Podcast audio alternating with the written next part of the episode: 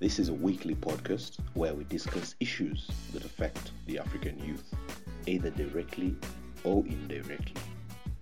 You get to hear interviews with special guests from around Africa. And now, I'm your host, Martin Ballet, and you're listening to Insightful Talks podcast. In the next series of episodes, we shall talk about the challenges many African programmers face in the software development industry. I'm joined today by very knowledgeable individuals that will introduce themselves accordingly. Yeah, so uh, we talk about the challenges in the, in the programming world that you've encountered since you started out. yeah? So you can hear some examples from Lagos or Abuja. What's frustrating in this career of programming? Well, I don't know. I, I think personally, I would say uh, I've been very privileged. So, like my foray into like tech was basically from undergrad, and you know when you're in school environment and you have lots of people also like doing the same thing that you're trying to do, one one way or the other, problem is that if you have common problems, you find a way of solving it, right? So if you you're isolated and you have a problem as an isolated individual, it's harder than when like lots of people have the same problem as you, right? So personally, like my real entry into tech was when I gained admission to university in 2011. I also say like my university uh, then had uh, we had free access to the internet as computer science students, like engineering students in general. I think had free access to the internet. I think now everybody has free access, but then we had free access to the internet. It was really good internet. In fact, interestingly, some of us had like staff password. Like so, then it was a big deal. Now it's no, I guess no longer a big deal, but then we used to be really excited about 15 megabytes per second, like staff password, staff password. Internet is a big challenge when you're starting when you're starting up. But personally, I didn't have that problem, so I'll say I was really very privileged in that sense. Yeah, to be honest, I think from my from my experience in, in Nigeria and Lagos, the real barrier to entry is just do you have internet and do you have um, a, a computer? Right, there's there's there's uh, lots of cyber cafes. now. say cyber cafes in Lagos and lots in other parts of Nigeria have really contributed to what we now know as the vibrant tech ecosystem. We we, we sort of like uh, we we underappreciate cyber cafes in Nigeria because many of the like tech gurus today in Nigeria and Lagos, these guys were guys who were always at cyber cafes then, like decades, ten years ago, several years ago. And I would say cyber cafes have really contributed a lot to, to the ecosystem as well. Are they still existing? Or Yeah, yeah. So, so they they're, they're existing, but I think they're reducing numbers. To be honest, because I have a smartphone and I can browse the internet using my smartphone. If you just browse the internet. If I have a laptop, I can even share my hotspot and browse on my laptop. I mean, so I think cyber cafes, the fact that internet is internet cost is coming down, uh, smartphone penetration is rising. Cyber cafes are still there, but not. I don't have figures, but I, I feel like maybe not as um, as impactful as they were before. But I, I, I do think that they're highly underappreciated. Highly, highly underappreciated. Even me, I remember my my first. I, I opened my first email using my auntie's um, computer, and after I created my first email, ever since then I I'd always been going to cyber cafe because that was like that was an entry point for me. After I created that email, I just discovered this world of internet and surfing, and ever since then I, I, I used to go to cyber cafe. Up until I gained admission to, to, to the university where I had my own laptop, cyber cafes were basically my source of uh, accessing the internet. And and in the workplace with people of different uh, of different occupations, how, how can they appreciate uh, your, your kind of work uh, when when they when they're not able to see the results since they're not able to look at the code? How can they be able to? I don't know whether have you had such challenges of fellow workmates in different professions uh, uh, undervaluing your contribution to a company because because of you know as coding Yeah, it takes if time to yeah, yeah. So if you're talking about like coding specifically, how how do you get people to appreciate your work as a coder? Yeah, exactly. I would say there are different kinds of people.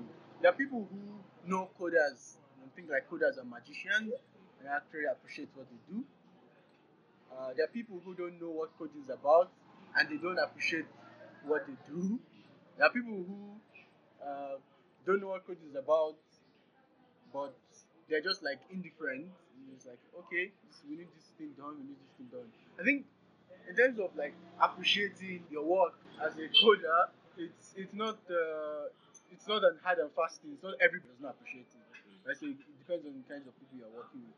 But uh, the point, the, the real point I'm trying, I want to bring out is that software engineering is hard. Actually, software engineering is hard in the sense that actually getting a project from start to finish, it's not a very easy thing and goes beyond like just coding. Right? So people, people in general, if they have projects, don't necessarily care if you hire an alien to write the code or you get they don't care. They just really want your the their problem to solve they want their project to be done. That's that's what I've learned. So it's left to you as a coder to be able to manage like uh, like manage the project and actually especially if the person you're working for is not technical client is not technical and actually communicate what needs to be done and actually do it. Right? So if you want people to appreciate what you're doing, the bottom line is do what they want you to do. They don't care how you're going to do it, Yeah. but do what you, they want you to do. They just want the result. Exactly. They But the results take time correct? to come. Yeah, if the result take time to come, it's your responsibility to communicate to them. You know, it's going to take so so and so. Going to do this. Going to, yeah, I think in general that's And, and, how, and how easy is it to make timelines for, for programming work? I mean, you're coming, yeah, you're coming to- into a, a different, like a entirely different space of, of software engineering, uh, management of, of, of a software project and things like Because that. Because as a business leader, Yeah. I'll be I'll be expecting results. Like if I say mop that floor Mhm. and you mop it, I just come and see you. You can easily tell that I'll do I'll do this in two minutes, and, and the person who's paying you can see that. yeah, yeah. But now for, for programming, how Yeah. easy is it to tell your, your, your, your leader, your, your the owner of a business that I'll be able to develop this confidently. I'll be able to develop this new thing in this particular number of days or, or number. How how do you yeah, how so, do you so project estimation is a very is a very interesting thing. There are several ways you can do project estimation. yeah. You can estimate your project based on, say, um, past projects. So, for instance, uh, I built something to do something, or I built a system that had five components, and um, each of those components took a specific time.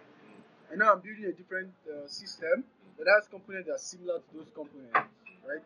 I can use that as a proxy to, to estimate uh, what how long this project. So experience can help. Yes, absolutely. Now without experience, it becomes it becomes almost impossible. Yeah, absolutely. Without experience, difficult, but there are other there are other ways as well. So, um,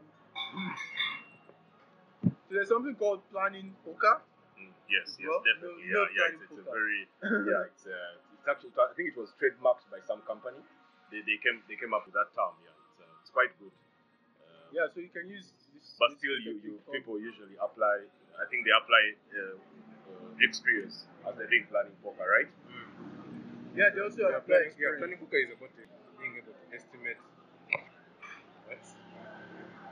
According to the past, like according to if you've been working on a project for a while, you kind of understand what it takes, how much time it takes to deliver something to Yeah. build a feature. Or, yeah, so with time, you get better at it. You get better at estimating the of estimating things that you've not yet encountered. Ye- Yeah, yeah, you get better at it. So if you've been doing it for a while, you've been working on a project for a while, yeah, You it get becomes more accurate. estimation. Yeah, you get better at estimating uh, that maybe this task was going to take me this time, this task will So, take me this time. ah, Yeah, so project estimation cannot be taught ideally.